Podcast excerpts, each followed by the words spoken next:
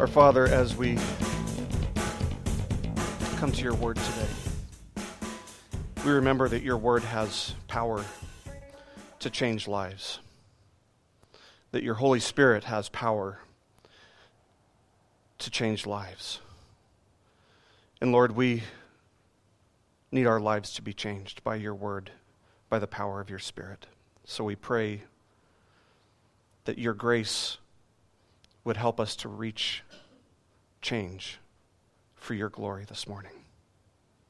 In Christ's name we pray. Amen. When a pilot flies a plane, they're given this computer generated plan, flight plan, and a specific code that will take them to the airport that they are supposed to be going to to make sure that the plane takes off and heads in the correct uh, direction in order to land at its intended destination. And there's a true story of a pilot who was distracted when he was given this code. And so he transposed the numbers for his flight, which was scheduled to take about 48 minutes. A few minutes after entering the wrong code, the flight, which was supposed to be headed west, was headed northeast, straight toward the Amazon jungle. 40 minutes into the flight, the captain looked out, and he's supposed to be landing in five to eight minutes, and all he can see is forest. He can't see a city, he can't see a landing area. Nevertheless, he radioed the flight coordinator on the ground and let them know that he would be landing in five minutes. True story. An hour later, the first captain of the flight identified the problem. This is an hour later. and he explained it to the pilot, who ignored what the first captain had to say and he refused to accept any help. And with only minutes remaining before the flight, before the plane ran out of fuel, all the pilot could do was look for a place, look for any place to land the plane. It's amazing that he landed the plane in this dense tropical jungle, but in doing so, he also killed 35 of the 48 passengers on board. There comes a time when it simply defies reason to deny wrongdoing. There comes a time when it defies reason to refuse to confess, to acknowledge our sin, to seek help, and to turn around before it's too late. And today we're going to see a prime example, the first example in the Bible, in fact, a picture of someone who refuses to confess, even when confronted with their sin. The passage that we'll be studying today comes from Genesis chapter 3, verses 8 to 13, and is titled Paradise Lost When Sin Goes Unconfessed. And what we're going to see in our passage today is that confession is the means by which fellowship with God is both restored and maintained. We've seen in our study of Genesis that God created everything and that it was all very good. It wasn't just good, it was very good. He created man, God created man, and He placed him in a garden in the land of Eden, instructing him to work and keep the land. And we saw that those words, when they're used together, are uh, they refer to an act of worship. His life was intended to be an act of worship. God established a covenant with the man in which he allowed the man to eat from any tree in the garden except the tree of good and evil knowledge. He gave the man a helper who would be his wife. And all of life together, their marriage and everything that they did, it was all theocentric. It was all God centered, just as God had designed it to be. And yet, temptation entered the scene through a serpent who was none other, as we saw, none other than Satan himself. He tempted Adam's wife to eat of the tree of good and evil knowledge while Adam stood in the background just watching, idly by, thereby violating the terms and conditions of the garden covenant for which the penalty was death. Now we have to understand that up until that point, Death was not something that Adam and Eve would have understood at all. There was no death anywhere on earth. Man ate vegetables and fruit, same as the beasts of the field. They all ate vegetation. There was no death prior to this point. So it was something that they could not have possibly understood at all even though they were warned about it. They couldn't have completely understood it. To describe death to them would have been like trying to describe the color purple to a blind man, or like trying to describe the smell of smoke to somebody who doesn't have a sense of smell, like myself. Neither Adam nor Eve had ever seen anything die before. This was a completely foreign concept to them. And yet, the moment that they sinned, the moment that they fell to temptation, they immediately felt the effects of sin set in on them. They were immediately fallen from theocentricity, from God centeredness. That came immediately after eating the forbidden fruit, as they instantly felt a sense of guilt. They were instantly plagued by an overwhelming sense of shame.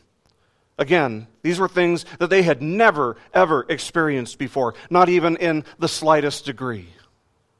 And that brings us to our passage today as the story, it just kind of continues right where it left off. Immediately after the fruit has been eaten, the forbidden fruit has been eaten, and they've sewn fig leaves for themselves to cover themselves up, the eyes of Adam and Eve have been opened, but their hearts and their minds have been darkened. So we start in verse 8, chapter 3, verse 8.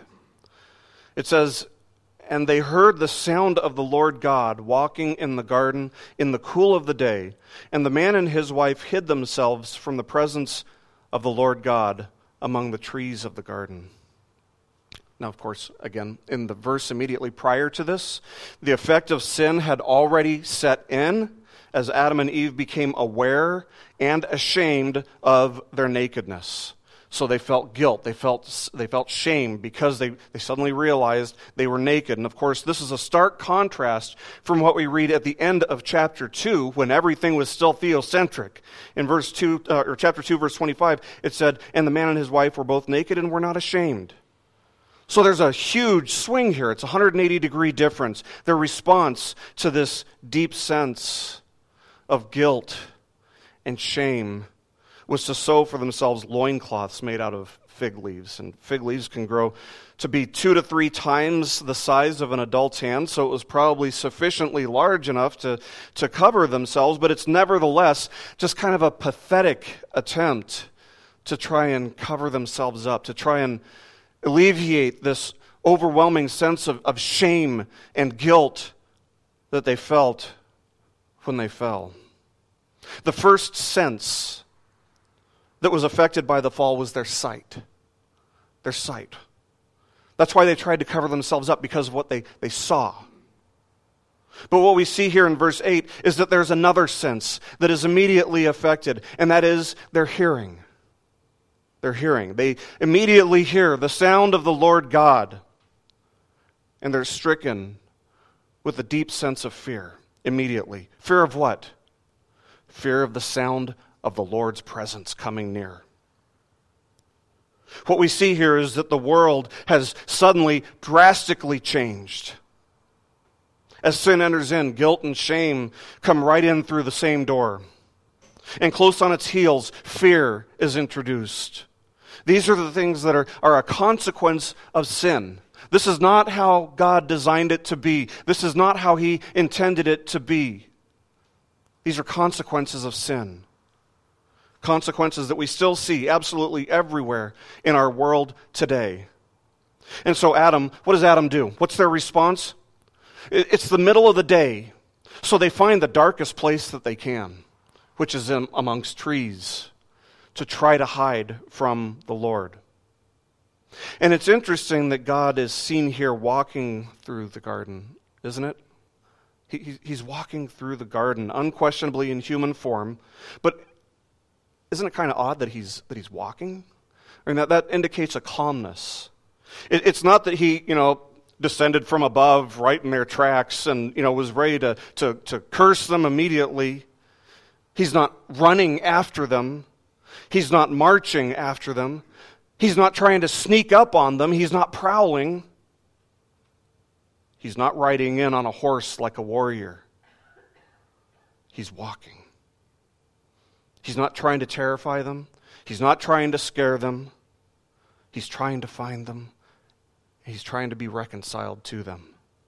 Matthew Henry said, quote, He came into the garden as one that was still willing to be familiar with them. He's coming calmly, he's coming peacefully, as one who is slow to anger and abounding in grace, abounding in compassion for what has happened. And of course, it seems most likely that this was the pre incarnate Christ, the pre incarnate Jesus, a time when he entered into the world as a man in the Old Testament. Since in their fallen condition, if Adam and Eve would have died if they had seen God's Spirit, God as Spirit. And isn't it interesting to note, I'm not sure exactly what the significance is, but it's very interesting to note that the word that gets translated cool here, cool of day, the word cool means wind or breath or spirit. In fact, it's the same word that we saw back in chapter 1, verse 2, where it said, And the Spirit of God was hovering over the face of the waters. It is in this coolness, this wind, this breath, this spirit, that the Lord God is walking. And he doesn't wait for Adam to come to him. He doesn't wait for Adam to seek him because the truth of the matter is, Adam is never going to seek him. He doesn't wait for Adam to come to him. He immediately seeks Adam out. Once upon a time, when Adam would have heard God, his heart would have leapt for joy. It would have brought great joy to his soul, great comfort to his soul to be standing face to face with the Lord God, to have a visit from the Lord God. But now he's fallen. And so he runs and he hides. It's good when we feel a sense of guilt and shame when we've sinned. That is a good thing. Contrary to what anybody will ever tell you in pop culture or wherever, it is good to have a conscience that alerts you that something is wrong. That's a sign of a healthy conscience. The danger is in getting to the point where your conscience no longer starts alerting you that there's anything wrong in what you're doing, when it no longer stings the conscience, when sin no longer stings the conscience. And don't be de- deceived, friends, because it does happen far, far, far more easily than one might think. What we see here is that one of the most profound effects of the fall is the way that it influences our senses, the way we perceive things. As we read these verses, we see that they, they see each other and they feel shame. They hear God walking and they feel fear. I would say that in between the lines here, we also see that the intellect of man is fallen. The intellect of man is darkened greatly. Adam and Eve aren't exactly being very reasonable. They're not exactly exercising good reason as they try to hide themselves from God. In fact, to try to hide yourself from a God who is all present and all knowing might be the height of being unreasonable. When Adam and Eve fell, they didn't just fall from God's grace. Their senses and their intellect were also adversely affected. This is an intellectual fall that no amount of education or rehabilitation by man's means can fix. And this sensual and intellectual fall would not only affect Adam and Eve, it would be the default setting for every human being born in their line. We have to understand that this response is a picture of the way that a spiritually dead, unregenerate person acts and operates. Since no amount of reasoning and no amount of education can change this condition, this fallen condition, we're faced with a question. And that is how do you and I interact? How do we converse with somebody whose intellect and senses are completely fallen? How do we speak spiritual truth to an unregenerate mind? Two things are certain. We won't succeed in appealing to their senses, and we won't succeed in appealing to their reason. Because the unregenerate mind cannot and will not understand the things of God. Paul would write to the Romans saying, The mind that is set on the flesh is hostile to God, for it does not submit to God's law. Indeed, it cannot. Man's sinful flesh is always, it is perpetually hostile toward God. It never did obey God's laws, and it never will obey God's laws. It'll never desire to be obedient unto God. That's just how the flesh is. It cannot submit to God because it cannot understand God. In fact, it doesn't even desire to understand God. That is the default human condition. You see, it's irrational and unreasonable to reject God, and yet the unregenerate mind cannot submit itself to reason. So, what hope does somebody who's lost have? How are we to speak to them? God is their hope. God is their hope. The gospel is their hope. And we speak to them by proclaiming the word of God, which has power that our words do not have. Our words do not have the power that Scripture, that God's word has. Paul would say to the Romans a little further into the letter, he'd say, How then will they call on him in whom they have not believed? And how are they to believe in him whom they have never heard? And how are they to hear without someone preaching? See, they, they hear the voice of Christ when they're preached to, when the word of God is preached to them. In that verse from Romans, if you're reading any translation other than the, uh, the NASB, you'll see that it says, and how are they to believe in him whom they have, uh, in whom they have never heard. But you'll see that that word in is in italics, which means it wasn't in the original. The literal translation says, how are they to believe in him whom they have never heard? Jesus would say, my sheep know my voice and they follow me. Friends, there is a power in God's word that is not present in our words. That's why I put so much scripture in sermons. It's the only part that's guaranteed to be infallible and inerrant, right? So I figure, you know, as, as long as I am covering, uh, you know, as much scripture as I possibly can, the more chance I have of being correct. Friends, they, they will not hear God's word anywhere outside of God's word. They will not hear his voice outside of his word. This is where you find it in the words of Scripture. The fact of the matter is, friends, that you and I need God's Word in order to experience the power of God's Word. Because we need to know God's thoughts, and this is where we find them. We need to know God's thoughts because we need Him to shape us. We need Him, need him to, to change the way we see things. Because in our fallen condition, we don't see things right. Our senses are fallen. We need to know how do we alleviate guilt and shame from sinning? How do we deal with our instinctive fear that God will punish us, and justly so, for our sin? These questions will be answered as, as we continue in our text. Let's go to verses 9 and 10. Genesis chapter 3, verses 9 and 10. We read, But the Lord God called to the man and said to him, Where are you? And he said, I heard the sound of you in the garden, and I was afraid because I was naked, and I hid myself. When God calls out to Adam, Where are you? He's not saying this because he doesn't know where Adam is. It's because Adam doesn't know where Adam is. Not geographically speaking necessarily, but spiritually speaking. And these are words of compassion. Where are you? He doesn't say, Adam, get out here right now. You know, like, like a parents, we know how that is, right? You know, we, have all said it, you know, get out here right now. You're grounded for six years, you know. He, he, he compassionately and he tenderly asks, Where are you? Where are you? He's gently prompting Adam to confess, to own up to his sin.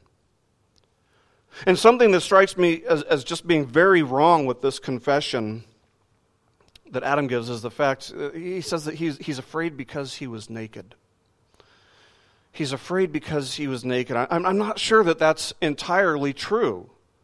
If that is true, however, it reveals a very flawed logic, as the reason that he should have feared was because he had committed treason against the God of the universe.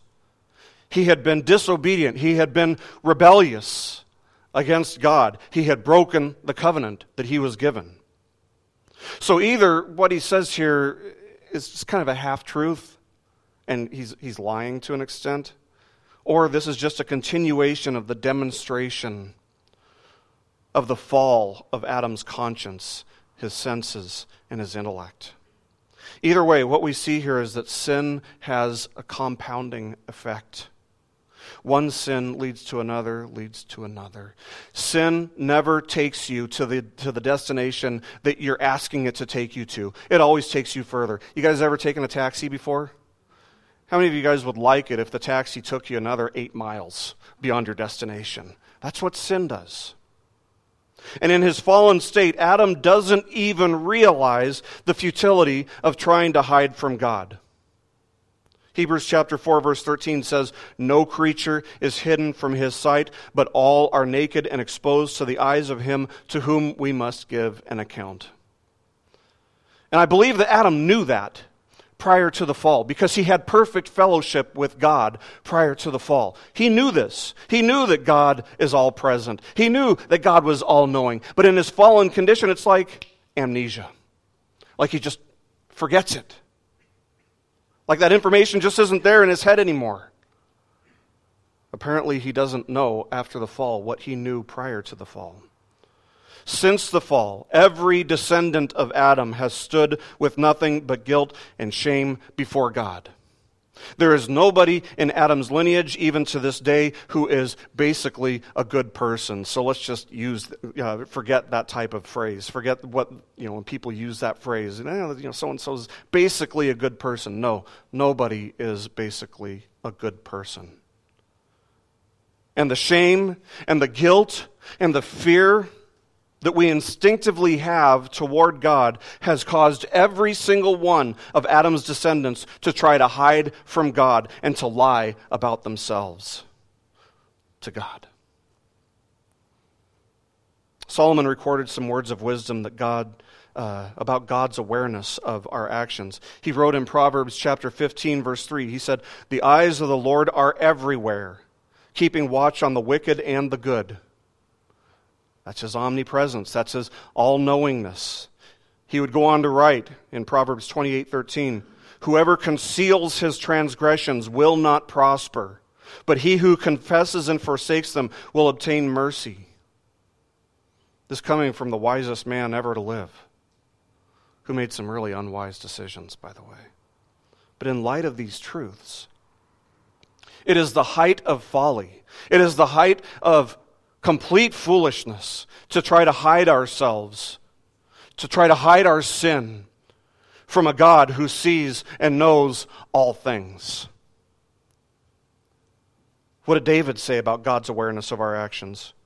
He said in Psalm 139, verse 7, he said, Where can I go from your spirit? Where can I flee from your presence? And the answer, it's a rhetorical question. The answer obviously is nowhere.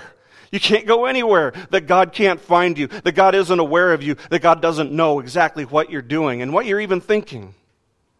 When Peter was confronted with this sin, he confessed to Jesus, Lord, you know everything. Confession. Confession is the means by which fellowship with God is restored and maintained. And yet, People would prefer to try to hide from God. Apart from God seeking them out, as he does with Adam, they will continue to try to hide from him. Maybe they'll stay away from church. Maybe they'll go to church, but maybe what they'll do is that they'll adopt this false religiosity that affirms all of their sin, all of their fleshly desires, and they'll find a church that'll affirm the same things. They're hiding from God. Whatever they do, they, you know, they, they, they want nothing to do with those who want to talk about Jesus, who love to talk about the gospel. Why? Because the sweet aroma of Christ to the believer is the smell of death to the unbeliever. Where are you today? Where are you today? Because the truth is that there are only two answers to this question. You're either walking in peace and fellowship with God through faith in Christ Jesus, striving to practice obedience to Him. Or, number two, you're at war with God and you are God's enemy. Those are the only two options. And the easiest way to deal with the predicament of being an enemy of God and realizing that you are an enemy of God is to just set that fact as far away from your mind as you possibly can and to not even let it enter your conscience because the fact, the reality of it is so overwhelming for you. You just need to dismiss it. And so you try to hide from him in one way or another. Let me be very clear about something, friends. Unconfessed sin and unrepentance provide the fertile soil for backsliding, for apostasy, and for faithlessness to grow deep, deep roots in. Unconfessed sin and unrepentance breed enmity with God. That's what's happening here in our passage. That's what is going on with Adam and Eve.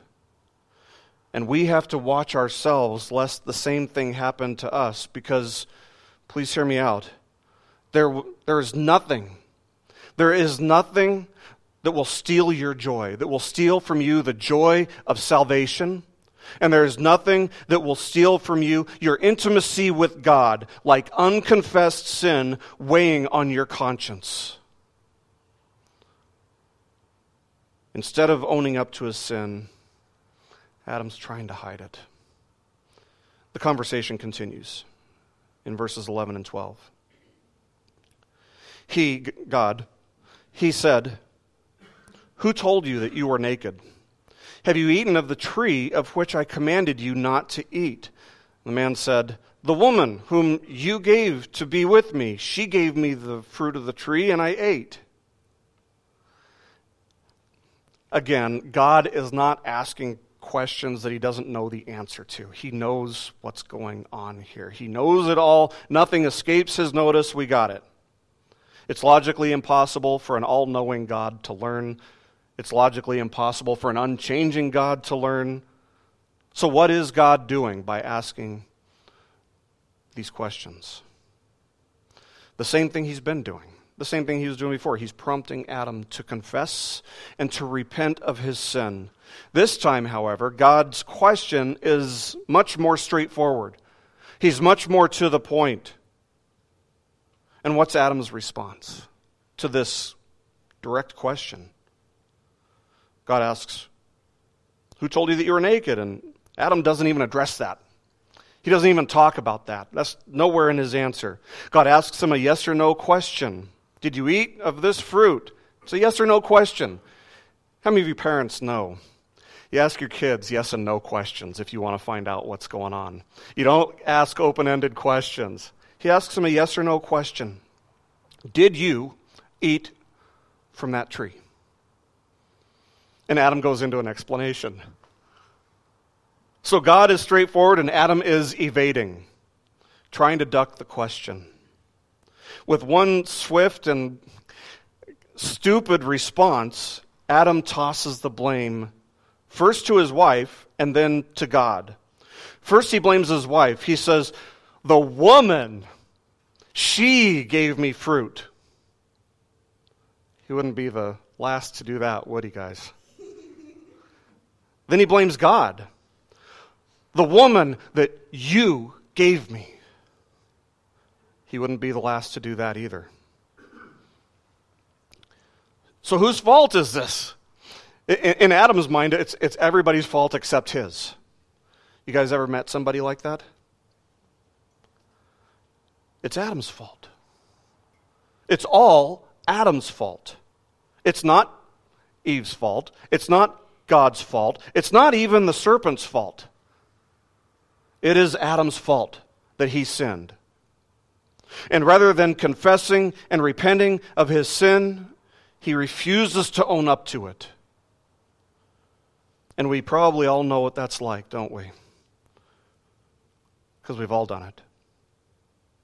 Maybe we blame our sin on, on our environment. You know, I grew up in a, in a rough house, and so, you know, this is just the way it was in, you know, in, in my house. This is just what we did. Maybe we blame God. You know, if, if God didn't want me to do this, then why did He make me with, with, with hormones and desires and things like that? Why do, why do I have these affections that are completely natural? I would dispute that, by the way. Maybe we blame someone else because, well, you know, I, I wouldn't have sinned if so and so wouldn't have done this first. We've all done it. Listen, God will not accept our excuses for sinning. You can come up with the best excuse in the world. You can, you, you can have a, a great logical case, and it will not justify or excuse your sin before God. He will not accept your excuses for sinning, but He will accept our confession and our repentance.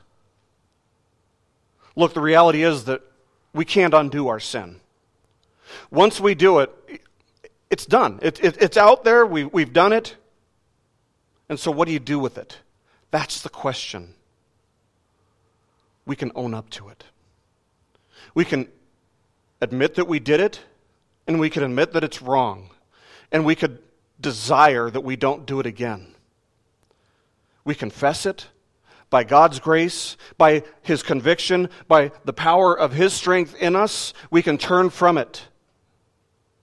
You see, the blame game isn't going to alleviate anything. It's not going to ease the burden of guilt from your shoulders. It's still going to be on your shoulders. You just might grow cold to it if you don't confess or if you play the blame game.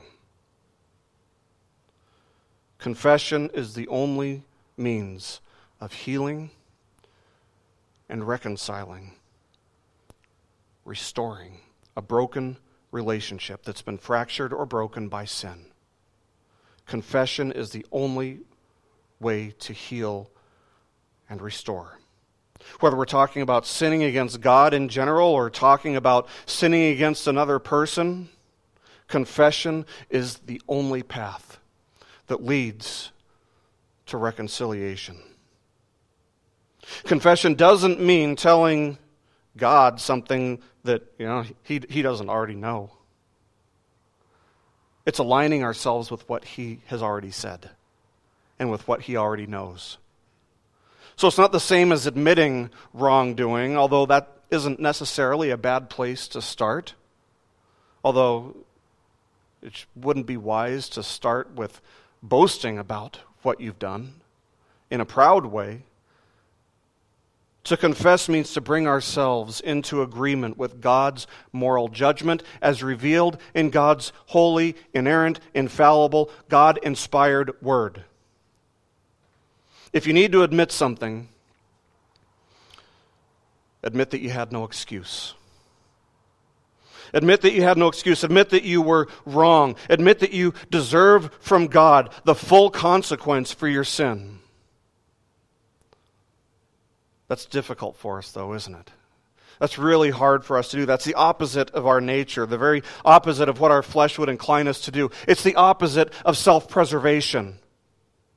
It's becoming completely transparent, completely vulnerable in the presence of God willfully. But we have to understand that God's, that while God's forgiveness is always freely offered, we must not confuse that to mean that it's easy.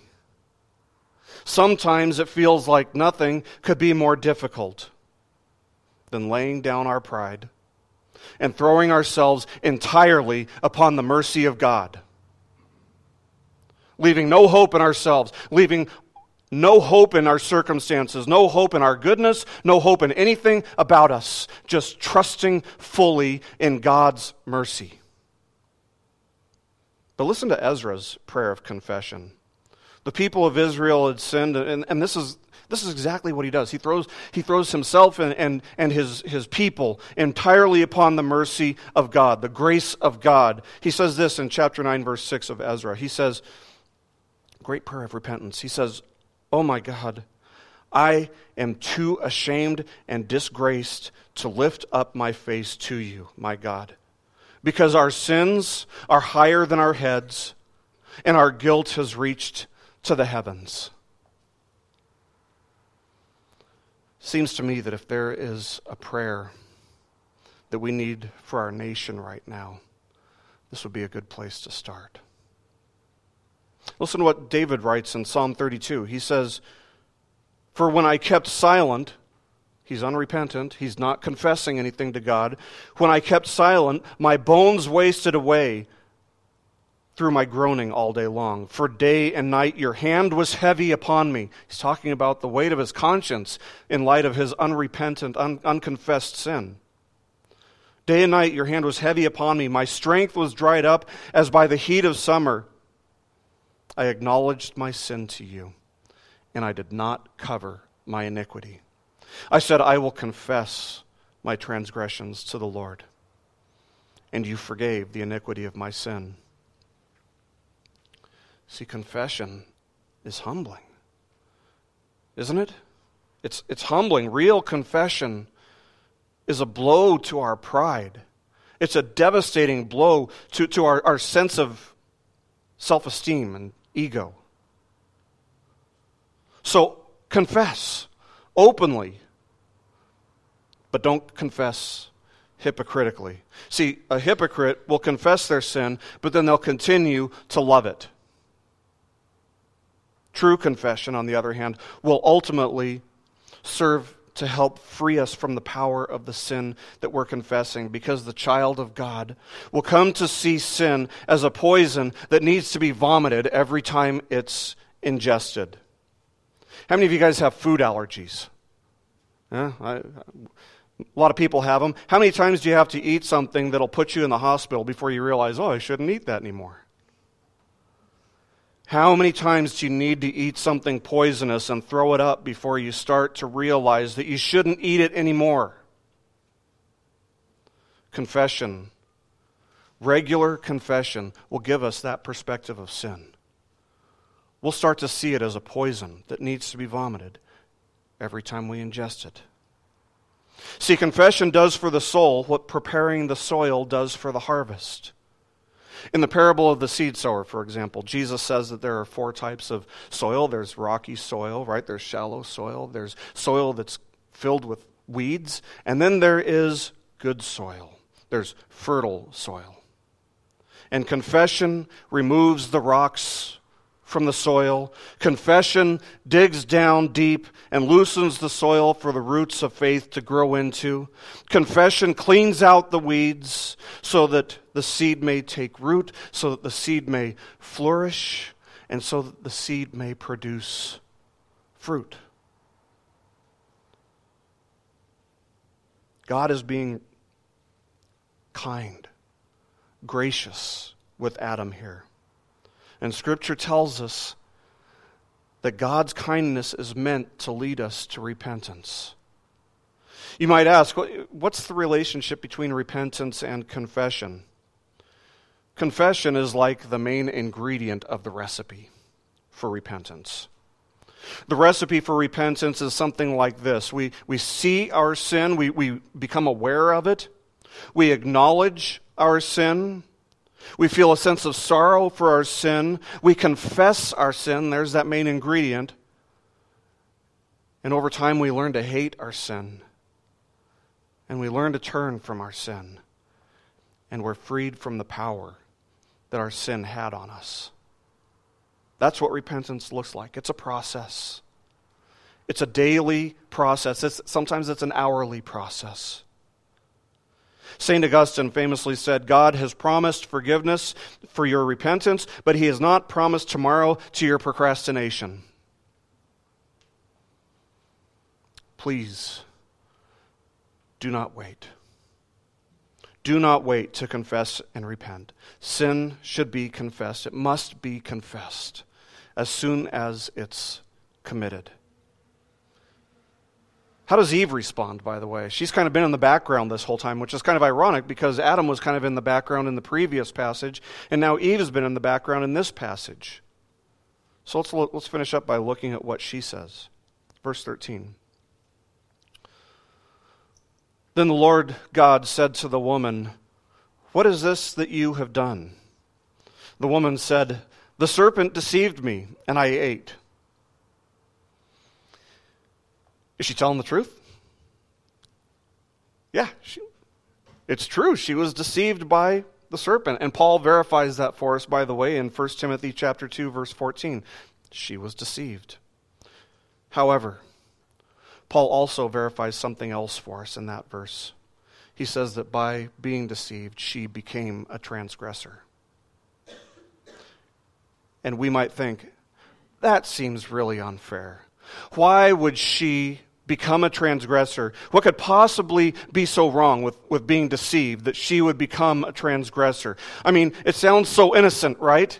She, she was tricked. Hey, hey, I was tricked. You can't, you can't keep me responsible for something that I was deceived into, is her attitude.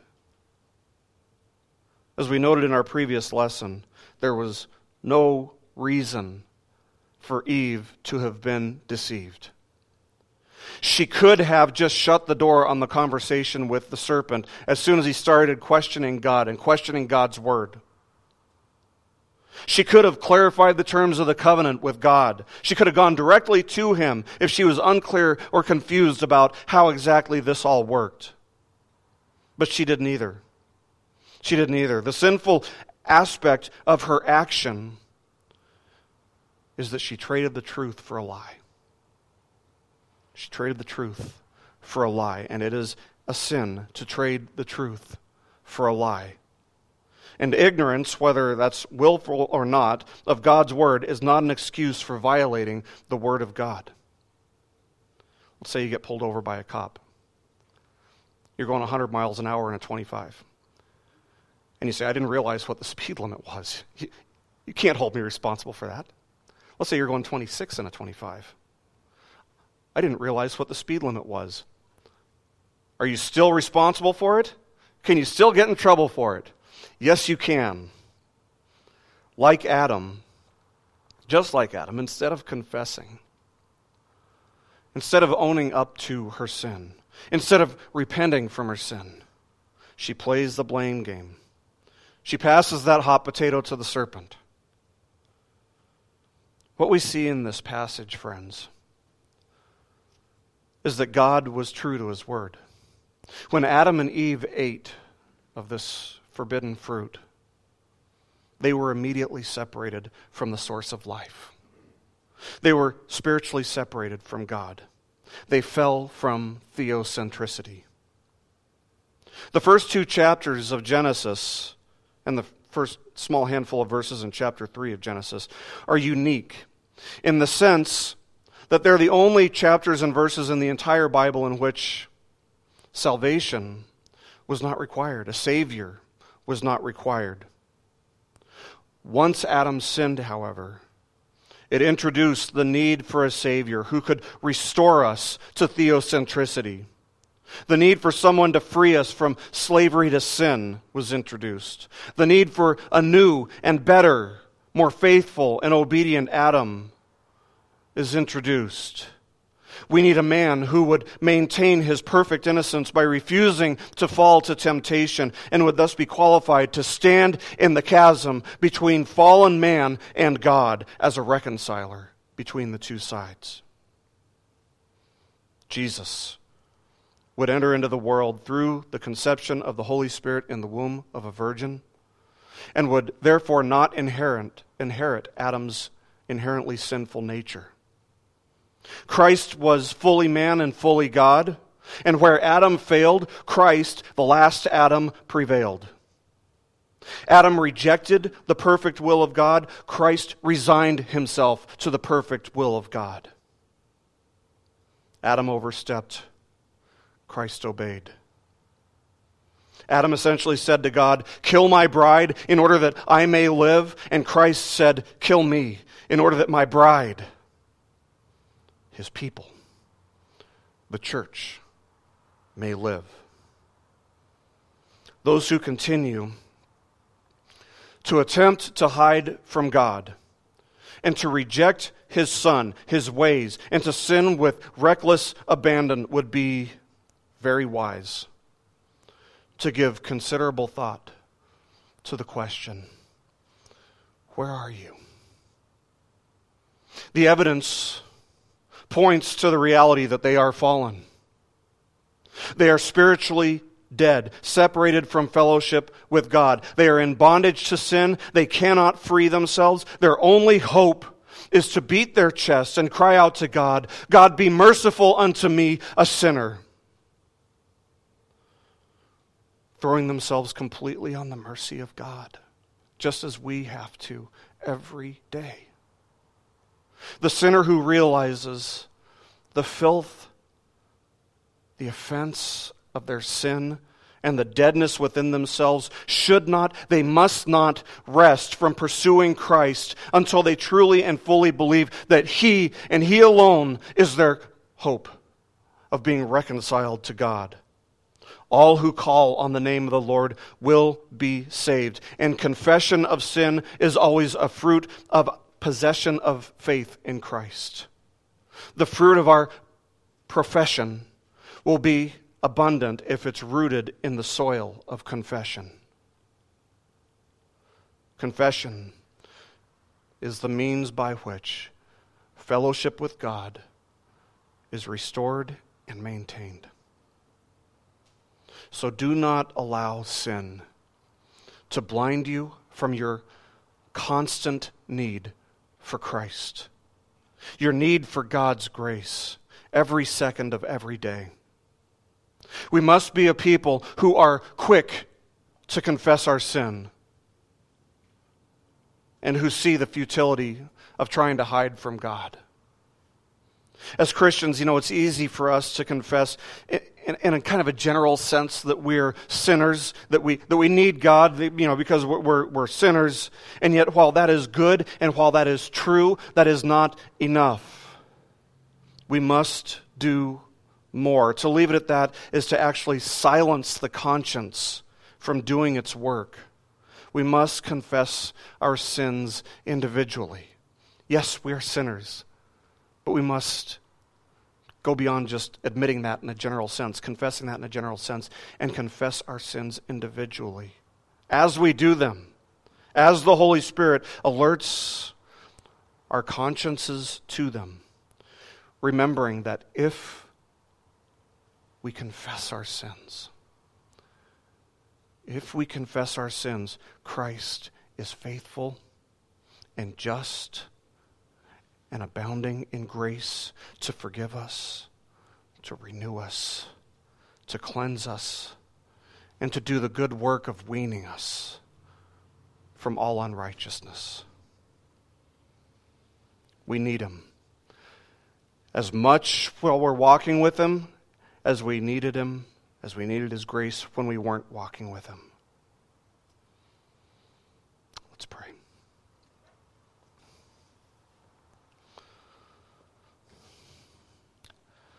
Our Father, in, in all truth, we recognize that we fail at this. Our hearts convict us, Lord, that we're too slow to confess, that we aren't thorough enough in confessing.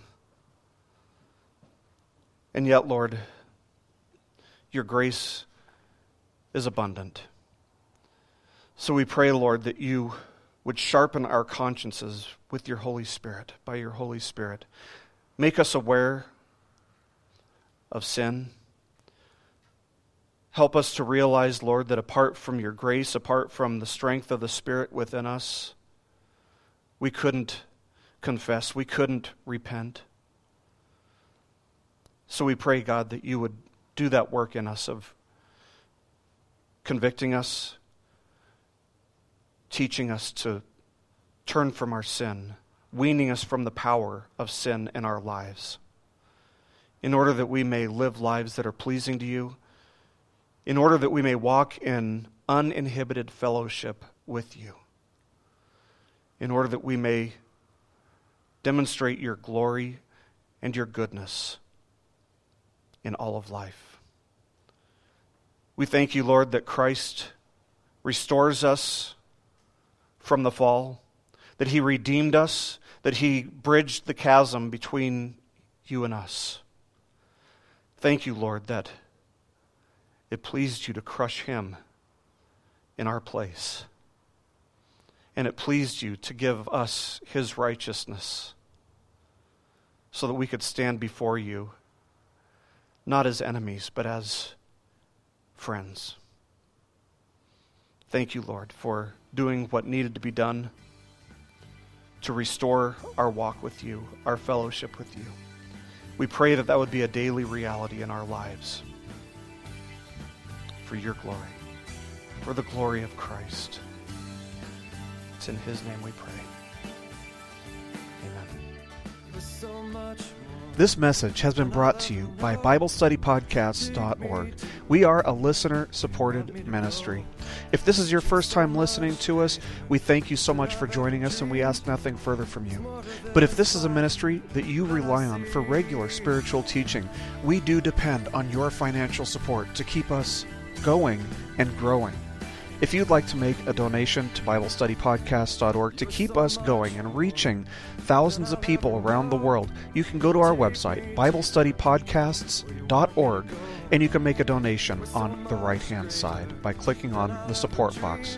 Again, we do rely on your support, and we thank you so much for your financial participation in this ministry, which enables us to continue in our mission of teaching timeless truths in these truthless times.